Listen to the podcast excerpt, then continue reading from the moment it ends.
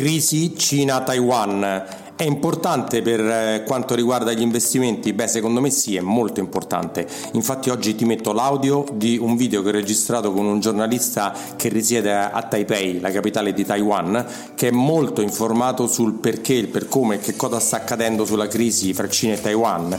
Quindi ascoltati questo episodio perché è molto istruttivo su cosa sta succedendo lì per capire perché potrebbe essere molto importante per decidere sugli investimenti. Prima di lasciarti alla, all'ascolto, intanto ti invito ad andarti a guardare il video su YouTube se vuoi vedere il video col mio faccione e con la faccia del, del, del, diciamo del giornalista.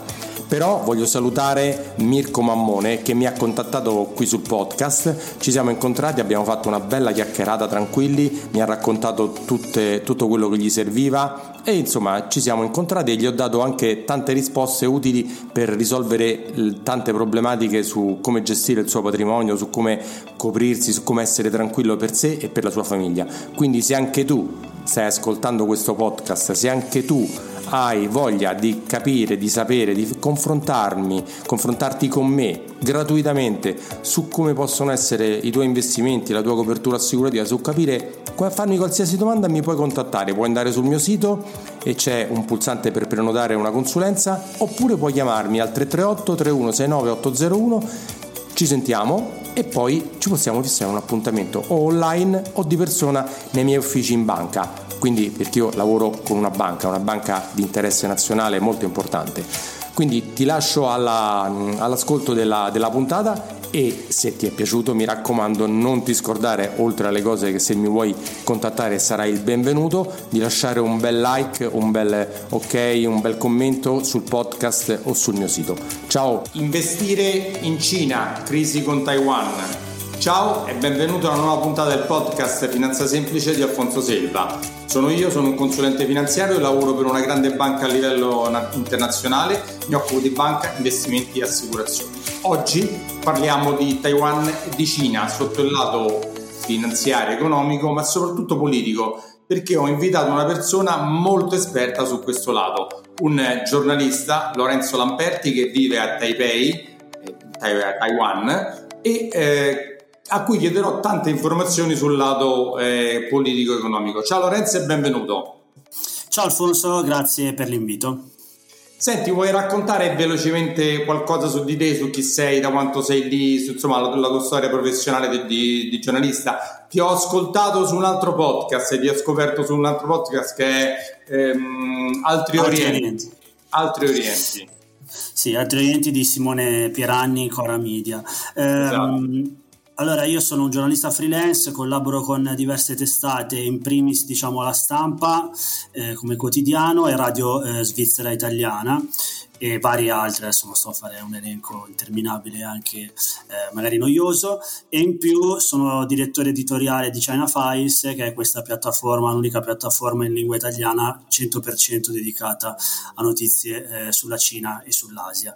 Mi trovo di base a Taipei da poco più di due anni ma insomma seguo la questione da ormai un decennio diciamo ecco più o meno. Quindi ne sai qualcosa? Dai, ne sai? Più, più, o meno, dai, qualcosina, ci proviamo. Direi molto più di noi che stiamo qua dall'altra parte del mondo e molto più di tanti eh, analisti finanziari o presunti analisti che magari ascolto e quant'altro che sproloquiano un po' sulla Cina, su Taiwan, ma magari vivono qui a Milano o a Londra e non è che ne possono sapere più di tanto sotto il lato vero di quello che succede.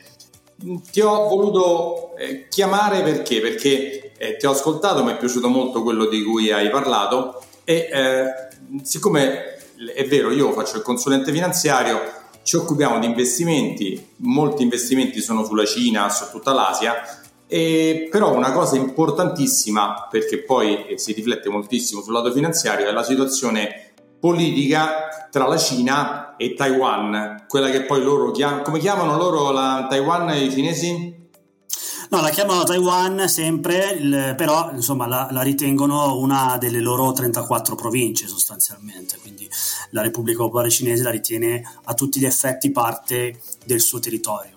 E quindi stanno, c'è sempre questa cosa della tensione geopolitica fra la Cina, Taiwan e gli Stati Uniti dall'altra parte che la proteggono con un ombrello eh, diciamo di, di, di navi portaerei, di, di missili, di, c'è un grande dispiegamento di forze su Taiwan de, degli Stati Uniti, se non mi sbaglio, giusto? Sì, insomma, non ufficialmente presenti a Taiwan, nel senso che non riconoscendo ufficialmente eh, Taiwan come eh, paese indipendente, nemmeno gli Stati Uniti possono, per esempio, aprire basi come invece ne hanno tantissime nella zona, Corea del Sud, Giappone, Filippine. Però è vero che riforniscono regolarmente di armi Taiwan, ecco, questo sì, ed è una cosa che sta crescendo negli ultimi, negli ultimi tempi, il fatto dell'assistenza militare. Ecco, questa cosa che la Cina, secondo loro, Taiwan è una provincia, mentre invece Taiwan vuole essere totalmente indipendente, crea da tanti anni, ma a ricorrenze sempre più elevate, delle tensioni geopolitiche. Ci vuoi raccontare un po' perché c'è questa tensione, magari anche velocemente come si è creata questa frattura fra Taiwan e la Cina, insomma che tu sei più esperto di me se la racconti.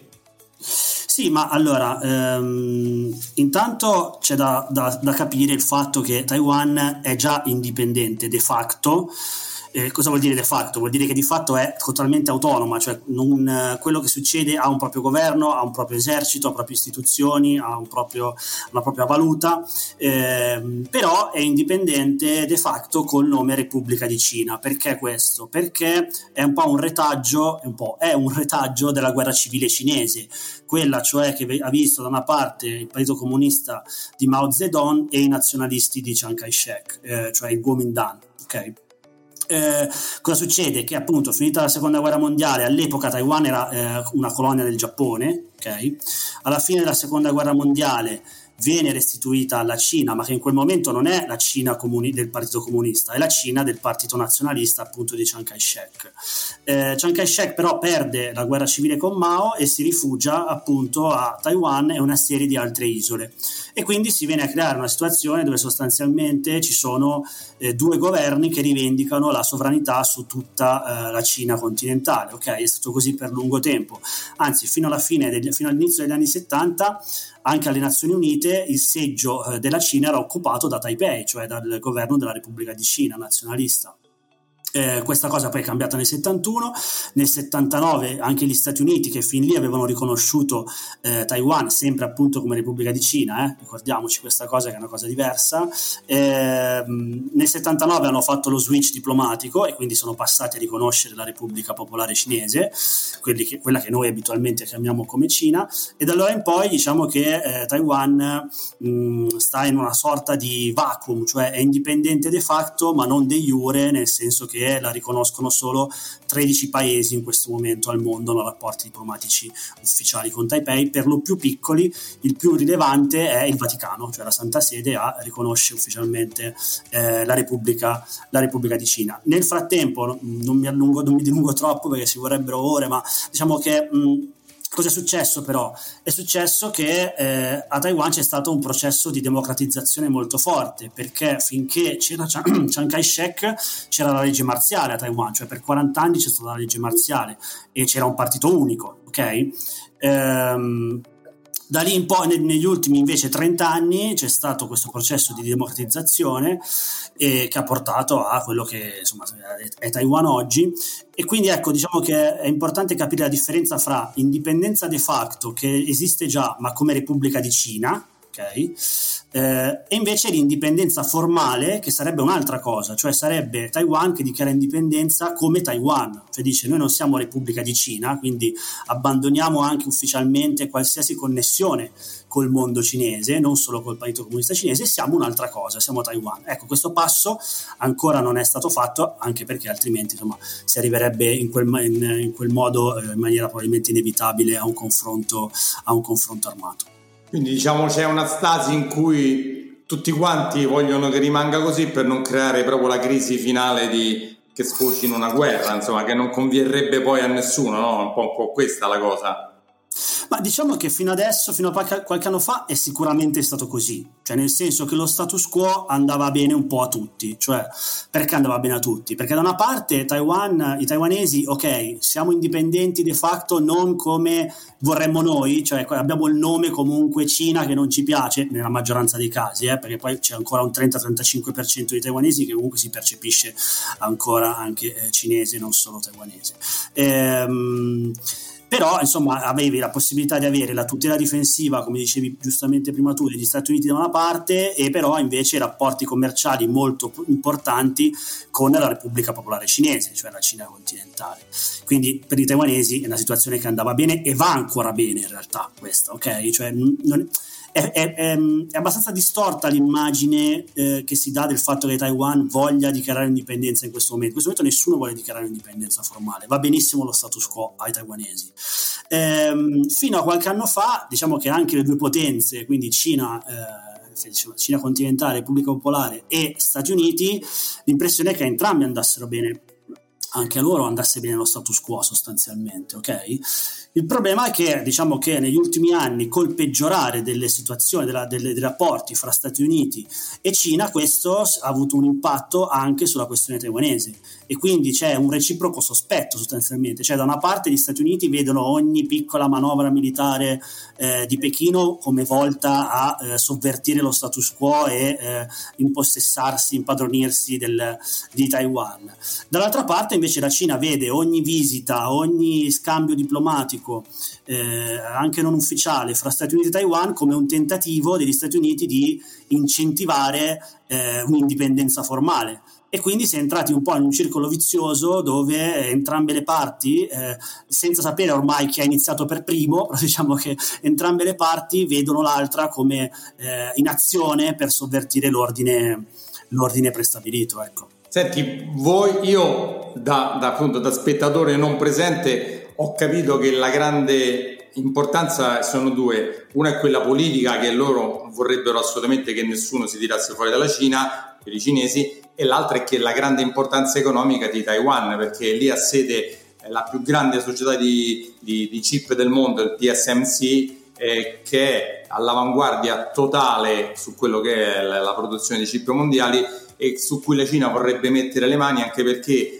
dopo il grande embargo che c'è stato dal, dall'America de, della, della, fornitura di macchinari più moderni per produrre chip, per, la, la, la, Cina sta rimanendo indietro, nonostante quello che è uscito adesso sembra quel chip con cui hanno prodotto l'ultimo eh, telefonino no, del, di Huawei che dice che sono arrivati a 7 nanometri, però è stato fatto con una tecnologia che pochi hanno detto, ma che è una specie di ripiegamento eh, che si sono inventati gli ingegneri cinesi che sono stati molto bravi, ma non è che hanno i macchinari adeguati per, per proseguire in questa tecnologia, perché mi sembra che adesso sono lì a 3 nanometri ultimamente di SMC. Quindi la grande disputa è sul fatto che questi chip poi vengono usati nell'intelligenza artificiale per eh, tutte le, le cose tecnologiche, gli armamenti. Quindi l'America non vuole assolutamente che cada in mani cinesi e i cinesi ne avrebbero bisogno per ammodernarsi, per rimanere sul pezzo. È un po' questa la grande no? duplicità politica ed economica. Non so se, se, ho interpretato bene, tu che sei lì dimmi se è esattamente così. Sì, sì, no, è vero, questo è un, sicuramente uno dei temi sul tavolo. Non è quello, diciamo, non è l'unico, nel senso che eh, ogni tanto sento ridurre, no? sembra che la questione taiwanese quantomeno per i cinesi o per gli americani sia importante solo per i microchip semiconduttori, in realtà non è così, ok? È una questione aperta da, setta, da 70 anni. Però è vero, è verissimo quello che dici che eh, anche i chip rientrano in questo discorso, sono una parte import- giocano una parte importante secondo me più a livello di deterrenza. Cioè perché dico questo? Dico che nel senso che finché Taiwan ovviamente rifornisce eh, la Cina in qualche modo di eh, chip de, de cui, di cui ha bisogno, questo può rappresentare un elemento di deterrenza no? per, per, la Cina, per eventualmente ehm, optare per un'azione, eh, più, un'azione di tipo militare. Nel momento in cui non ci fosse più questo flusso, allora magari viene meno un elemento di deterrenza, ok? Con questo non voglio dire però che è decisivo, cioè finché continuano, continua questo flusso allora non ci saranno mai problemi e al contrario se si interrompe il giorno dopo c'è un'azione militare. Però è un, un argomento da tenere in mente. Um, ehm, TSMC da sola controlla oltre il 50% dello share al mondo del comparto fabbricazione e assemblaggio, che è uno degli step della produzione di semiconduttori. Cioè è, quando leggo, molto spesso si sbaglia, si scrive che Taiwan controlla il 60 e rotti per cento della produzione globale di semiconduttori, non è vero perché la produzione globale di semiconduttori ha vari step che prevedono eh, invece in, in, alcuni casi gioca un ruolo preponderante gli Stati Uniti, in altri casi anche la Cina stessa per esempio nel packaging. Eh, mentre invece nel comparto di fabbricazione e assemblaggio, quindi quelli che materialmente compongono, mettono insieme eh, il microchip, effettivamente Taiwan ha questo ruolo di leader, leader globale. Ed è vero che c'è in atto una tendenza di, del tipo che, che, dicevi tu, nel senso, allora, bisogna tenere presente due cose intanto. Una è che le aziende taiwanesi sono presenti in Cina, ok? Eh, di semiconduttori. La stessa TSMC ha due fabbriche eh, di produzione in Cina, dove però non produce quelli i semiconduttori più avan- tecnologicamente più avanzati, che come dicevi giustamente sono quelli al momento a 3 nanometri e già l'anno prossimo eh, ci sarà la produ- inizierà la produzione di massa a 2 nanometri. Eh, in, in Cina si fermano sui 14, ma anche perché comunque è un mercato con necessità diverse. Um, e invece adesso negli Stati Uniti nel, ci sono stati degli accordi per aprire due impianti, sempre di TSMC in Arizona in questo caso, dove produrranno nel 2024, doveva essere, ma pare che ci sono dei numerosi ritardi, perché poi come spesso succede sugli Stati Uniti ci sono tanti annunci, ma poi nella concretezza ci sono anche tanti ritardi. Non solo eh, noi europei, non solo noi in Europa esatto. facciamo questa succede anche là. Esatto, succede anche là. E quindi il, il, primo impianto dei due di TSMC in Arizona che doveva entrare in funzione nel 2024 eh, dovrebbe invece slittare al 2025 e in quel caso produrranno a 4 nanometri quindi la tecnologia più avanzata comunque di quella che utilizzano eh, in, questo momento, in, questo momento, in Cina. È un po' un elemento di dibattito chiaramente perché mh, diciamo da una parte c'è chi dice beh non è che questi diciamo ci eh, portano casa, si portano in casa loro la nostra tecnologia avanzata, che comunque è uno dei nostri, eh, diciamo, uno dei nostri argomenti di protezione, uno, una cosa che ci protegge, insomma, cioè, protegge, se la portano in casa e quando riescono a svilupparsela da soli ci mollano. Questo, questo insomma, è, una, è un argomento che esiste, ok? È un po' chiaramente eh, una semplificazione, una, un'esagerazione, però è un argomento che esiste fra i taiwanesi ed è anche un argomento che viene usato dall'opposizione qua a Taiwan in vista delle prossime elezioni. E, e dall'altra parte c'è da sottolineare secondo me che mh, tutte le restrizioni in materia di semiconduttori alle aziende taiwanesi, ma aggiungo anche al governo taiwanese, non piacciono. Questo eh, perché? Diminuiscono il business, perché la grande fetta del business è verso la Cina, no? Perché c'è, come hai detto tu, c'è una grande interconnessione fra comunque di, di, di, business economico fra Taiwan e la Cina. Non è che non si parlano, non si scambiano, non fanno, non fanno scambi, anzi, è tantissimo, giusto? Assolutamente sì. Teniamo presente che noi eh, quando ma giustamente sui media si, si, parla delle tensioni politiche, pensiamo che nel 2021 è stato il record storico di interscambio Taiwan-Repubblica Popolare Cinese. Quindi, giusto per dire come l'economia e la politica poi spesso vadano su due binari diversi. E, ehm, e tra l'altro con una bilancia commerciale clamorosamente a favore di Taiwan, che sappiamo essere una cosa particolare, no? perché la Cina solitamente eh, come con quell'etichetta ormai superata, ma con quell'etichetta di fabbrica del mondo, sappiamo che la Cina esporta più di quanto non importi, eh, mentre invece con Taiwan è l'opposto, cioè eh, la Cina importa molto di più da Taiwan di quanto non esporti. Eh, quindi ecco, il, il, la Cina, il mercato cinese ovviamente è fon- fondamentale per Taiwan, ok? È veramente fondamentale. Ma non è solo questo il discorso dei semiconduttori, è anche un discorso di tipo diplomatico. Perché questo? Perché avendo i due governi che in questo momento non si possono parlare sostanzialmente, perché non si possono parlare con eh, col partito che c'è in questo momento al potere a Taiwan, è impossibile che si apra un dialogo col Partito Comunista Cinese. Che cosa succede? Succede che i giganti della tecnologia diventano dei veri ambasciatori diplomatici, cioè sono loro che eh, sostanzialmente mantengono il dialogo con l'altra sponda. È successo... Apple, Apple che parla con i cinesi per conto di Taiwan, perché poi sappiamo che la più grande fabbrica di Apple è in Cina ancora ed è taiwanese.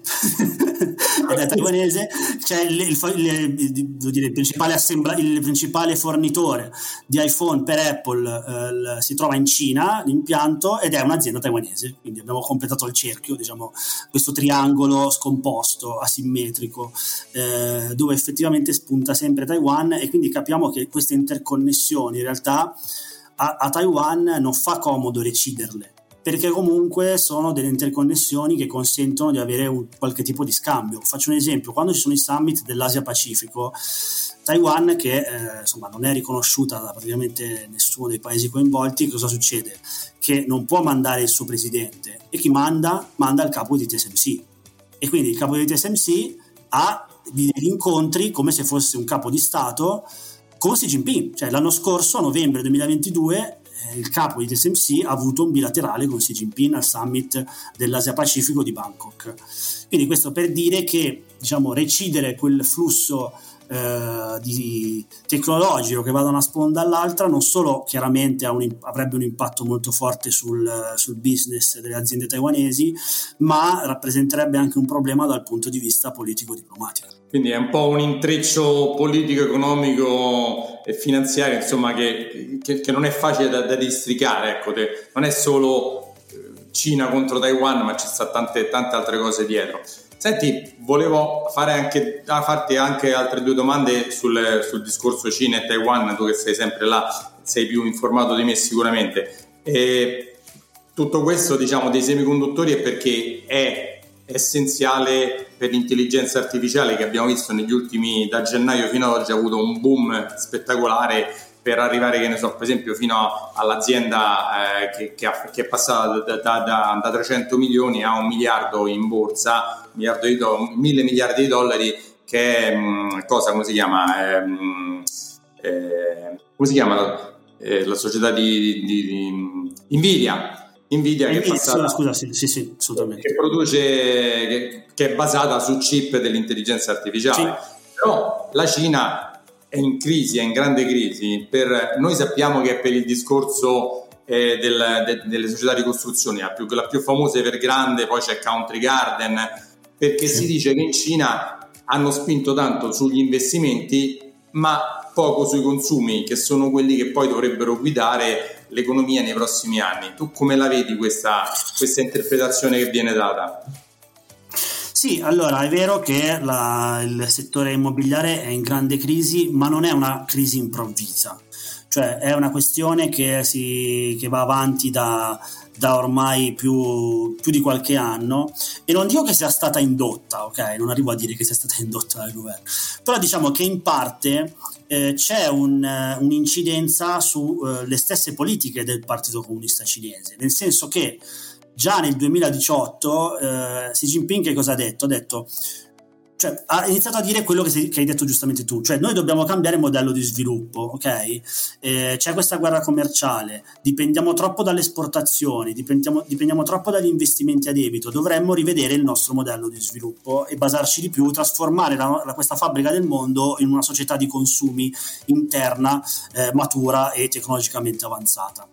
Per fare questo, che cosa è successo? È successo che sull'immobiliare che rappresenta veramente per la Cina quasi eh, tra il 25 e il 30% del PIL nel, nel, suo picco assoluto, quindi stiamo parlando veramente di un settore fondamentale, era un settore che è cresciuto in maniera completamente deregolata, cioè dagli anni 90 eh, fino a per una 20-25 anni è cresciuto con un modello di investimenti a debito molto pericoloso, ok? Sostanzialmente eh, ehm, a un certo punto Xi Jinping ha deciso di, si chiama le tre linee rosse sull'immobiliare, ha fissato delle regole più nette, più precise sul modello di, ehm, di azione, di investimento, eh, di business eh, del, del, dei grandi sviluppatori immobiliari e questo ha creato dei problemi perché Evergrande eh, si è poi eh, scoperto che aveva sulle spalle un macigno di debiti incredibile. Ehm, quindi questo diciamo che è stato, non dico eh, indotto, ma era preparato il governo cinese a dover attutire probabilmente il colpo di una mini crisi immobiliare. Il problema è che questa crisi poi è un pochino sfuggita di mano perché c'è stato il Covid e quindi poi è difficile, eh, sappiamo che in Cina le restrizioni sono state più severe, sono durate di più di quanto non siano durate in Occidente e ancora adesso si fa fatica a ripartire perché la fiducia dei consumatori ancora...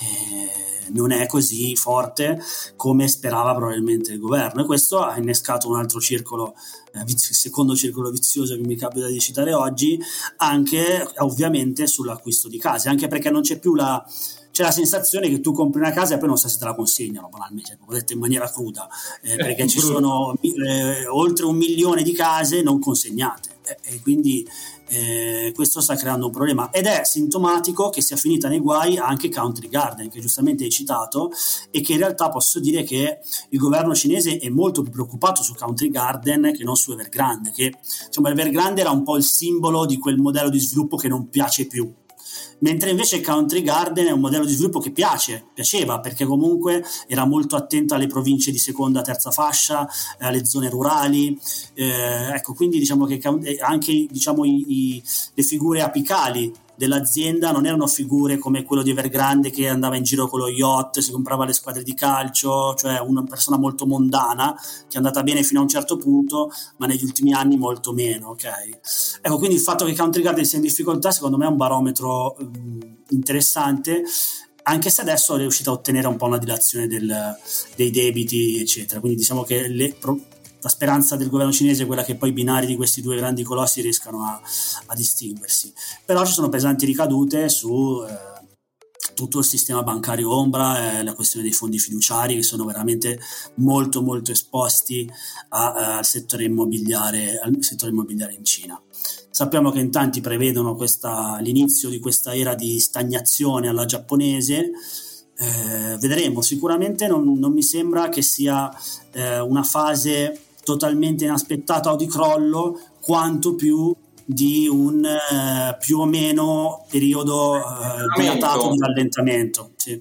Anche perché questa cosa si è riflessa molto sugli indici cinesi, da inizio anno ha fatto il meno 12 l'indice Hang che è il più famoso e più quello che riflette l'economia cinese, quindi questa crisi, come hai detto te, del, dell'immobiliare che pesa per 30, quasi un terzo dell'economia è, tantissimo, è impressionante, sicuramente sì.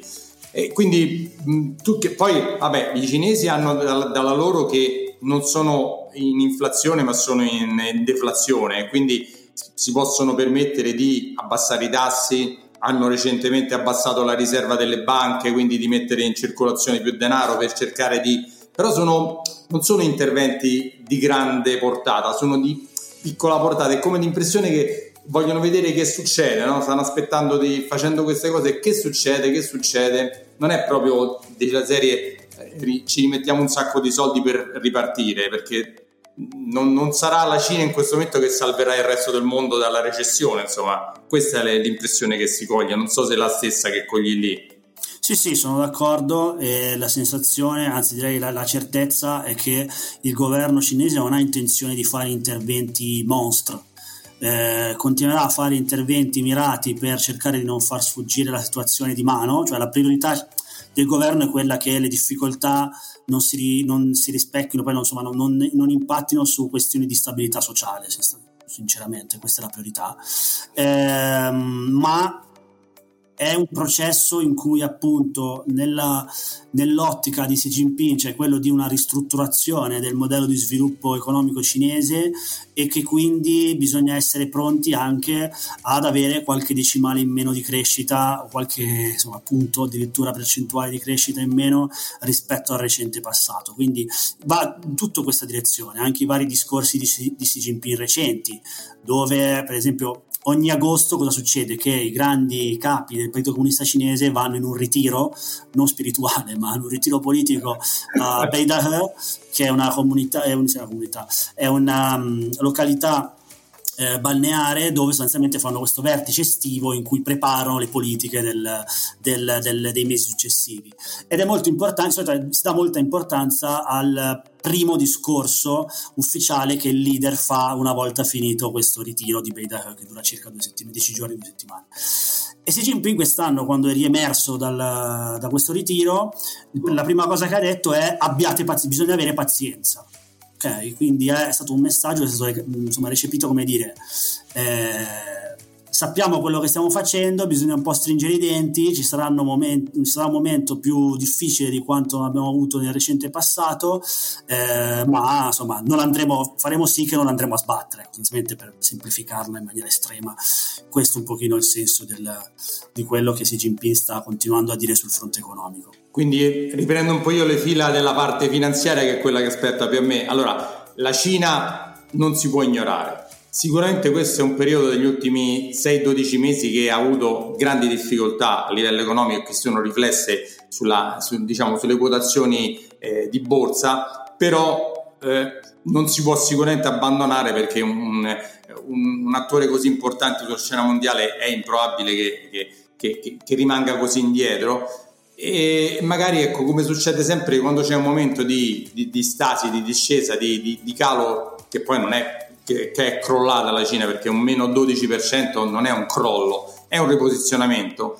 Quindi eh, mi faceva piacere appunto confrontarmi con te mh, su questo discorso Cina-Taiwan, che mi sembra che da quello che mi hai detto che è più una cosa che non si dovrebbe discostare molto, salvo accadimenti indicibili che possono arrivare, però rimarrà su per giù così, quindi sarà sempre queste scaramucce, questa cosa di quando ci stanno il sottostante sono i soldi, il business, il commercio che è altissimo fra la Cina e Taiwan, non dovrebbe succedere eh, il panico. Quindi non so se, se, se, se convieni con me su questa cosa.